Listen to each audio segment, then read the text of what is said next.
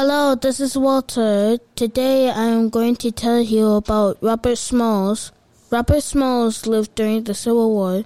Some life facts about this person are he was known to be a conductor of boats.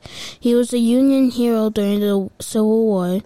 He was he served in the South Carolina legislature legislature Robert Smalls is known for being a hero of the Union, and when he was a slave, his owner let him uh, work on ships.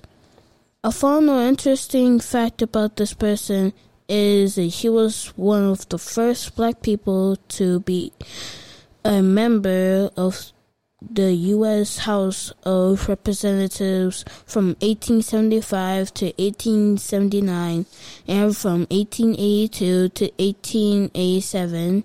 I enjoyed learning about Robert Smalls and their contributions during the Civil War. Be sure to listen to the Civil War podcast on this channel to learn more about the people who lived during the Civil War.